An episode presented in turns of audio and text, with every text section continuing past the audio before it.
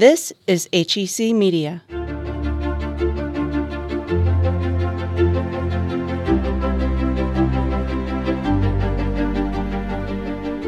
Welcome to Talking with Authors, a program dedicated to speaking with some of the best selling authors around, covering many different genres.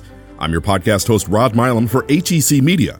With the help of independent bookstore Left Bank Books and the St. Louis County Library, we're able to sit down with amazing writers and thought leaders to discuss their work their inspiration, and what makes them special.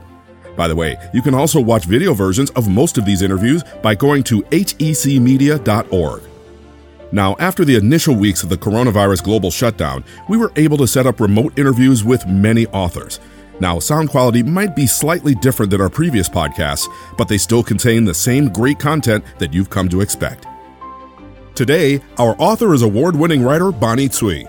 We spoke with her via Zoom in June of 2020 about a recent book, Why We Swim, by publisher Algonquin Books. Bonnie Tsui is a frequent contributor to the New York Times and California Sunday Magazine and has previously written a book about some of the Chinatowns that are around the United States. In her newest offering, however, she's focusing on humans and their relationship to the water. She's the daughter of two swimmers and grew up being a competitive swimmer herself. When I was a kid, I loved the high of competing. You know, you get up on the blocks and you would be sort of shaking with excitement and your stomach is overturning. Then you when the the starting pistol goes off, you just you expend it all in that race. And there's something very satisfying about that. What I love now is the camaraderie of like a relay race. I don't need that solo spotlight thing on me in a race situation. And Why We Swim takes a look at the stories of a wide range of people from swimmers of all types around the world and goes into the reasons why they and other humans seem to have an innate attachment to the water. We'll go deeper into the subject of people and their draw to H2O in our conversation with award winning writer Bonnie Tsui on this edition of Talking with Authors from HEC Media and HEC Books. Here's our host and interviewer this time, Angie Weidinger. Bonnie Tsui, thank you so much for joining us. Oh, I'm so glad to be here. Thanks for having me, Angie. How has it been for you during this quarantine? Because I know swimming is such a huge part of who you are. Have you been able to get out? I have. Yesterday, we went to the ocean and we took the boys there, and they were just in heaven, just playing in the waves. Um, could not get enough. It was freezing, and they did not care. They would have been there all afternoon if we had you know turn into popsicles. Um, but you know that's the way kids are and and that says something to me. It's just a reminder of how water makes us want to play and makes us feel free. And and i think that seeing that especially in this time in this very strange moment in our lives where we've been stilled for so long that to be in motion and to be in a medium that lets you do that i think was very special for them. So i was so happy to see them like that. oh, well, one of the things that I really enjoyed about your book is there are some incredible people that you introduce us to and incredible experiences, but then you went and did several of them. I mean, swimming with, uh, diving for the abalone, swimming in Iceland 3.7 miles, and then going into San Francisco Bay at 56 degree water without a wetsuit. Uh, why did you feel to, that you needed to experience all those things in writing this? Um, that's a great question. I think that I, uh, with my journalism, with my magazine and newspaper journalism, and that's what I normally am doing when I'm not writing books, um, I think there's something so valuable about participating in it on some level. Um, you know, certainly not with all stories, but with something like swimming, and, and certainly with a book about swimming I think that it's important for the writer, the narrator, the person who's guiding you through to have some very sensorially rich and acute visceral understanding of what it is that people who are in the book are doing and what they face. And so for me, it's part of the research. It's part of accessing the language uh, and the experiences to to talk about them in a, in a vivid way. Well, when you, I assume they, do you do the the no wetsuit swim in the bay very often? I did do it quite a few times during the course of writing the book, and I did learn then with that by doing that that our bodies do acclimate to that water that you do feel different from one time to the next to the next to the next and that was something that i never thought that i would be able to understand, but it really is true. Well, I started swimming um, in the bay, of course. Uh, let's see, I guess it was now a few months ago. Um, again, like when I couldn't swim in the pool, and I was I thought about not wearing a wetsuit, but then really quickly decided that it was the right thing to do was to wear the wetsuit because I was not doing that. I was not doing that bay swimming on a regular basis, and I didn't want to get into trouble out there and have any issue with anyone having to save me or having to, um, you know, help me move through some kind of hypothermic state. So, so I think that just that that sense of being responsible when you're out there and i think that's a big part of being an open water swimmer is that you have to educate yourself on, on your boundaries and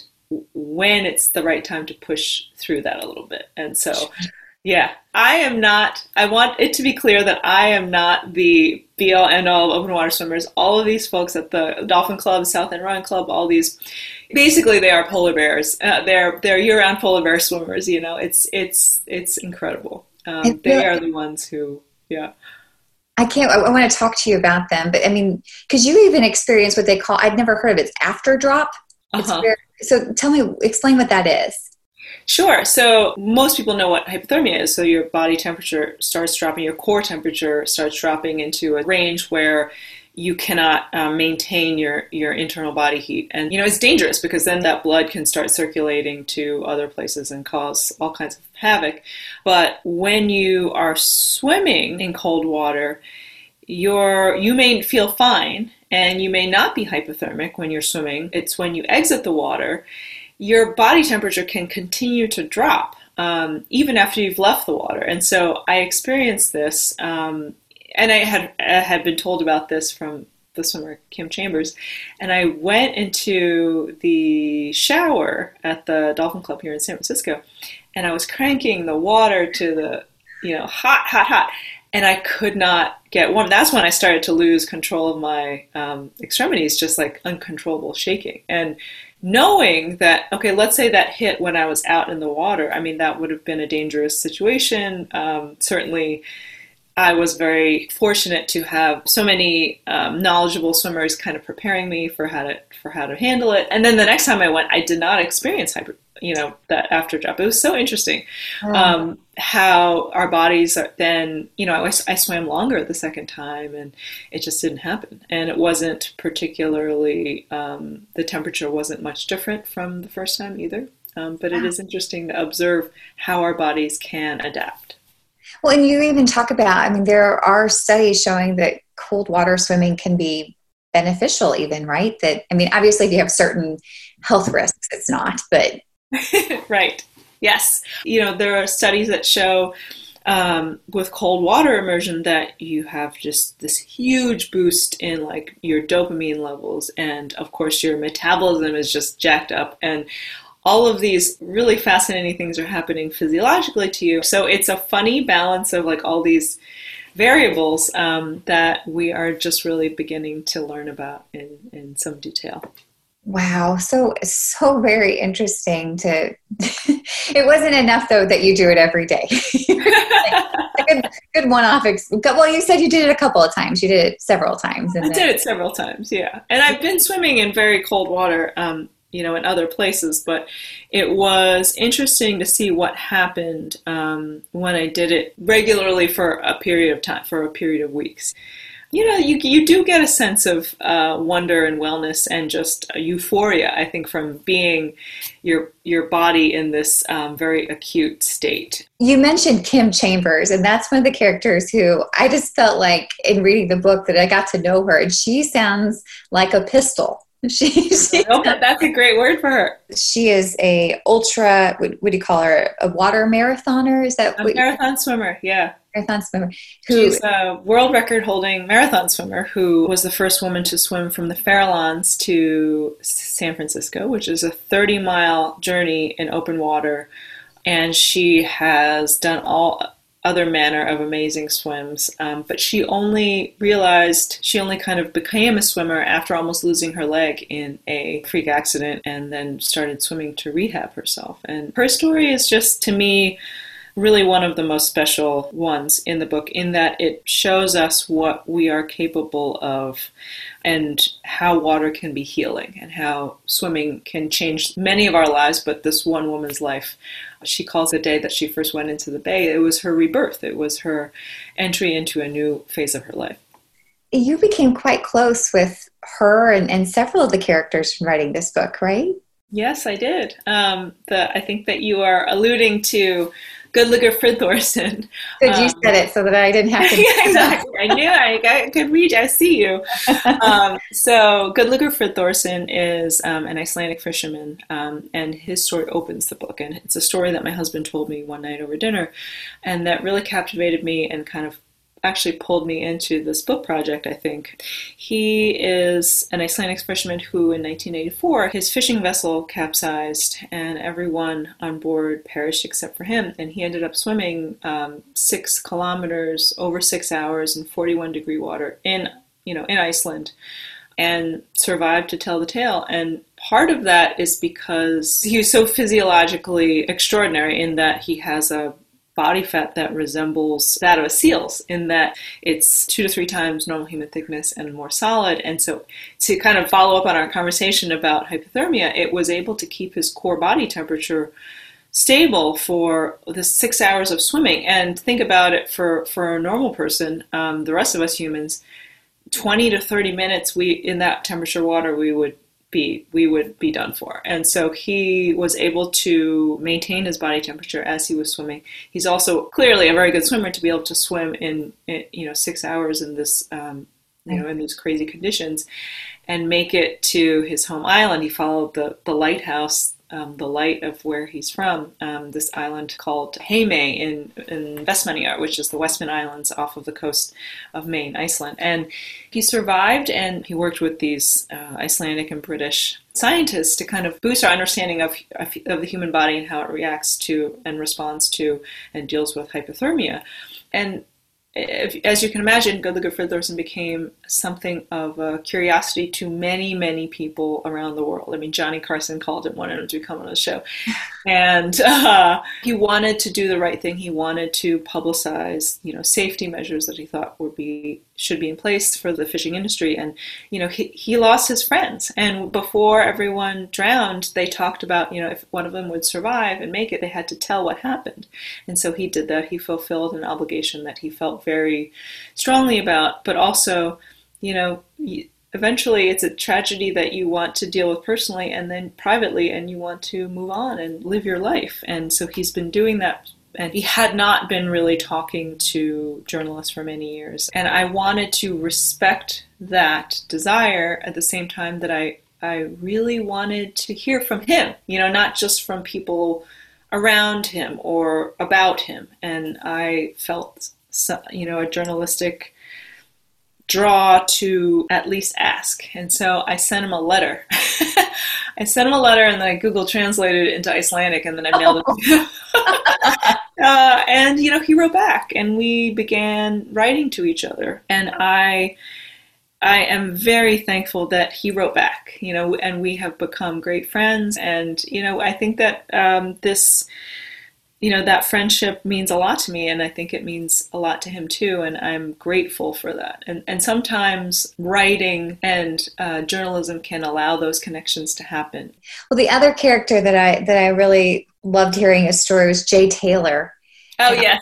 all the people that he influenced. Boy so so you you got to meet him through all of this. And and well he must have a treasure trove of stories. He's a great storyteller and he's just as you can imagine um, someone who really valued and cared about the community he was a part of in baghdad you know. So this uh, he started this swim club in baghdad um, during in 2008 when he was there serving with the foreign service um, and ended up teaching these swimming lessons to people from all around the world, of all walks of life UN peacekeepers, soldiers, translators, local Iraqis. Um, everyone had some common uh, place to start from in that they may, wanted to be better swimmers, in that they had never really learned to swim or wanted to be better. And he did that for them. I, and, and, and he brought them all together in the water in a way that I think in a place where rules are so important, um, especially in a combat zone where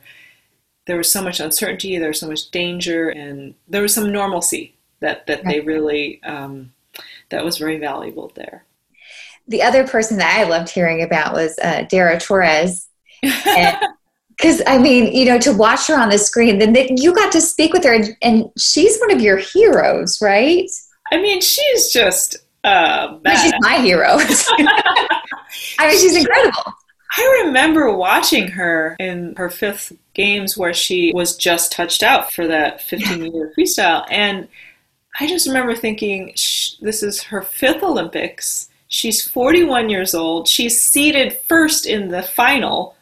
And it was just heartbreaking that she lost by one one hundredth of a second. It was just brutal but she's just a phenomenal competitor and someone who I wanted to get into her head.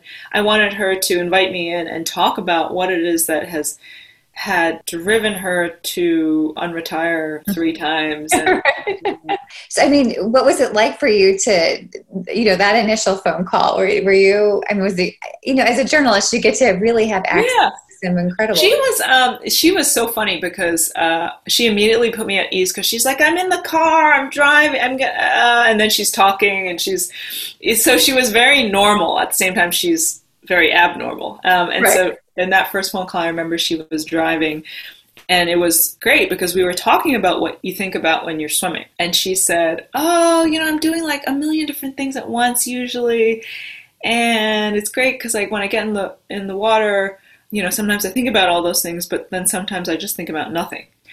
I really liked getting both, you know, viewpoints where she's such the most driven ultimate competitor and yet she's still able to find um, the blankness in the water coming up in a moment we'll continue to hear from bonnie tsui about swimming traditions from around the world and we'll hear more about how she wrote the book and for whom i wanted this book to be for swimmers. I also wanted it to be a book that was for people who did not see themselves that way, who were curious about our relationship with water, whether or not it's good or bad, whether or not it's fearful or joyful, that there's something in this book that is illuminating for those people and their relationship with water too. That and a reading from the book Why We Swim by Bonnie Tsui when Talking with Authors continues from HEC Media. Educate Today offers an ever growing library of the highest quality video resources, curriculum materials, and interactive programs, all of which are designed to challenge thinking, inspire creativity, and empower learning of students, educators, parents, and lifelong learners.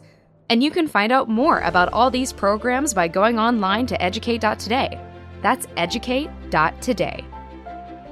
You've done competitive swimming for years, but it's not your favorite, right? It's not my favorite thing. Um, I think that when I was a kid, I loved the high of competing. I loved this, you know, you get up on the blocks and you would be sort of shaking with excitement and your stomach is overturning and you then you when the the starting pistol goes off, you just you expend it all in that race and there's something very satisfying about that and like training up for a thing and then and then going. And then I, what I really love, um, I, I think about this now. What I love now that I that I love then is the camaraderie of like a relay race. Like I just think that I don't need that solo spotlight thing on me in the water or in a race situation. I love to be in the water. I love to be with my friends in the pool and, and at practice, master's practice now. And I really miss that. And so when I go out to surf or when I go out to swim open water, I see my my swimming friends. And we're at a distance you know we're socially distanced swimming but it is still that we get to chat we get to check in with each other we get to see how each other's doing.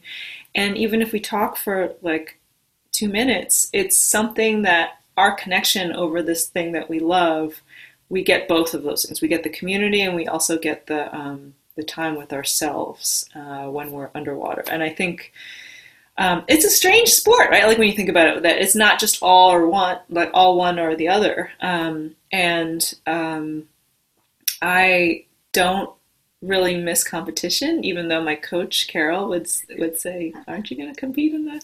Uh, she always asked me. She said, "There's a there's a meet coming up. There's a you know Masters Championship meet," and I think maybe maybe a relay. I did do you know as if you read the book as you did, you will know that I did do it, but then I learned that I didn't need to do it anymore. Um, you know, there's this.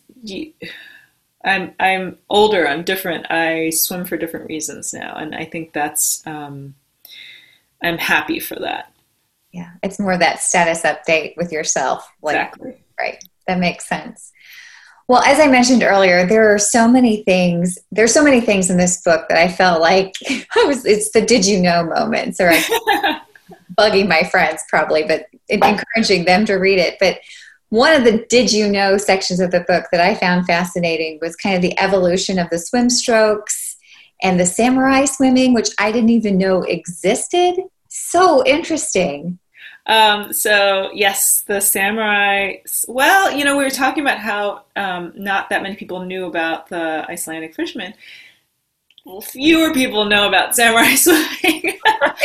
so, for those who don't know, which is probably many of you, there's a section of the book that has to do with samurai swimming, which is basically Nihon Eiho, which is the Japanese swimming martial art. And just like judo or kendo, that there is like a discipline where you have a master, you have different schools of swimming, there's different strokes that you can um, uh, uh, that you specialize in in each school, and and there is a practice, a martial arts practice, basically that is in the water with the under you you you you are a student you are a pupil under a master and you train up through you know like you can get different belts you can get different achieve different skill levels and it's like in this cap it's signified by like a stripe or some kind of marking on your cap. It's really interesting.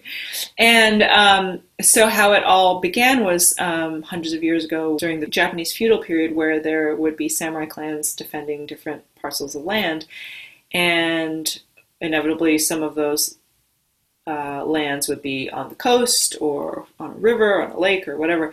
And in order to defend that coastline or that shoreline, they had to become pretty masterful with swimming and swimming skills. So it was on the ocean that they would learn how to sight uh, through waves and, and swim in a way that they could keep their heads up and, and, and plow through, cut through the force of a breaking wave. Or in a very tranquil lake situation, that you could see enemies coming towards you, but also sneak up on them by swimming very you know under the surface and and not creating many ripples and so all of there these great strokes one of the signal ones in the book is about the egg beater uh, kick like from synchronized swimming where you're treading water that that movement and that style of kicking is is described in samurai scrolls from hundreds of years ago. That, but they could and, and, and, like shooting arrows and things while they're arrow, right, so that you would be treading water and you could be still enough when you're doing it to shoot arrows,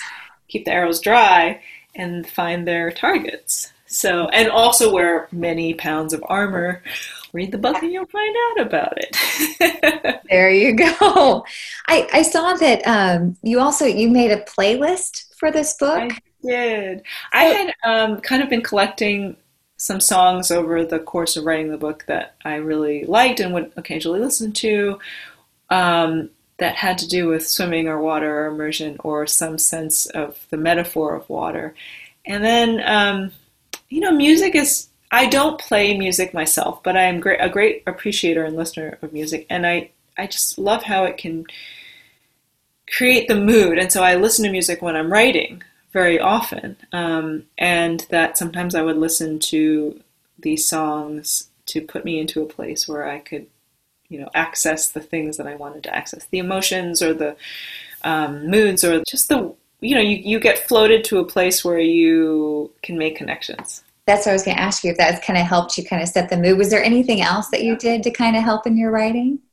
Um, I swam. I mean, it was really a funny thing to swim to write about it for most of the book i was you know reporting on other people reporting on scenes reporting on things that happened and that's something that's normal to me. But there's the final section of the book is flow and so much of that section of the book is about ideas, it's about philosophy, it's about poetry, it's about our just our creative thought and how we access it to you know apropos to our conversation now. And I would try to remember what it was that I would be thinking about when I would be swimming or um, how it feels or what it is that it's doing to me. And so I would go to the pool in the morning and I would get in and I would start swimming and then I would say to myself, what am I thinking about now?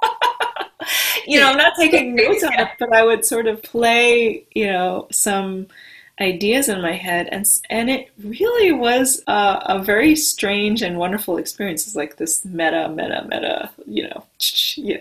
uh, and and to um, note take in that way, and to think about it, and then I would repeat it to myself, and then I would get out, and then I would jot it on my phone. Right, right. Oh, that's great. Well, so I guess uh, what I was curious about is at the end of this, what do you want the takeaway to be for people? And, and, obviously, we want people to read it. We don't want to give it all away. But what, what kind of is your takeaway for people? I wanted this book to be for swimmers, for people who very clearly see swimming as a thing that is a part of them, it's a part of their lives. I also wanted it to be a book that was for people who did not see themselves that way who were curious about humanity, you know, about our relationship with water, whether or not it's good or bad, whether or not it's fearful or joyful, that that there's something in this book that is illuminating for for those people and their relationship with water too. So that's what I wanted to do with this book. And what I would wish for the takeaway to be is that that they have the reaction that you had, which was like, did you know? Or like, I didn't know. Or some pushing through to a new understanding of something that we thought we already knew everything about. Well, I'm wondering too, what, what's next for you? Did I see that you're writing a children's book? I am. I actually just I have written the children's book, and so now the illustrator has been working um, on the illustrations. And like your timing is impeccable because just this morning I got the art and I'm just over the moon. I love it so much. Oh, um, oh, so that's uh, slated to come out next spring, and it's a and it's a book that's called Sarah and the Big Wave, and it's about um, the first uh, woman to surf Mavericks, which is this big um, and famous surf break here in California. Well, thank you so much for this conversation. It's been a blast. Angie, it was so fun. I would do this with you anytime. Thanks. Bonnie Tsui on her current and future books. Now, to close out our podcast, we'll listen to Bonnie once again as she reads a passage from her book, Why We Swim, a part of the book where she partner swims in seemingly very cold water. Immediately, as I stroke through the first hundred yards, the surface of my skin starts generating a peculiar prickly heat. It's a kind of ice fire flaming its way all over my body. It lasts for about 60 seconds. And then well, I feel fine. We swim around Hyde Park Pier and turn parallel to the shore, following the line of buoys west across the cove toward Aquatic Park Pier. Our swim is punctuated every now and again by Kim's signature whoops, every dozen breaths or so, to mark her enthusiasm for the whole venture. More than once, Kim has told me that there's a high to being in the rousingly crisp water, with just what we came into the world with and a bit of lycra. And it's true. In my skin, I feel more than fine. I feel great, amazing, alive. The sky clears. We pause at the far side buoy, the one planted with a flag and thermometer, to check in with each other. Other swimmers join us at the flag, and as we tread water together, it's like a little tea party out there. By then, I don't feel cold at all. That's award winning author Bonnie Tsui, reading from her book, Why We Swim, by publisher Algonquin Books when we spoke with her in June of 2020. Thank you for joining us on this episode of Talking with Authors. Remember, you can watch most of the episodes of this program by going online to hecmedia.org. Also, be sure to follow us on social media. Just search for Talking with Authors on all social media platforms. And if you haven't done so yet, please rate and review this program wherever you get your podcasts. The host and producer of the video version of this program was Angie Weidinger. Video editing was by Peter Foggy. Graphics by Greg Kopp. Supervising producer was Julie Winkle. Production support by Christina Chastain. HEC Media Executive Director is Dennis Riggs. The Talking with Authors podcast executive producer is Christina Chastain. Podcast audio editing by Ben Smith. And I'm Rod Milam, your podcast producer and host. Special thanks to Surf Simply, St. Louis County Library, and Left Bank Books. Again, thank you for joining us. We'll see you next time. This is HEC Media.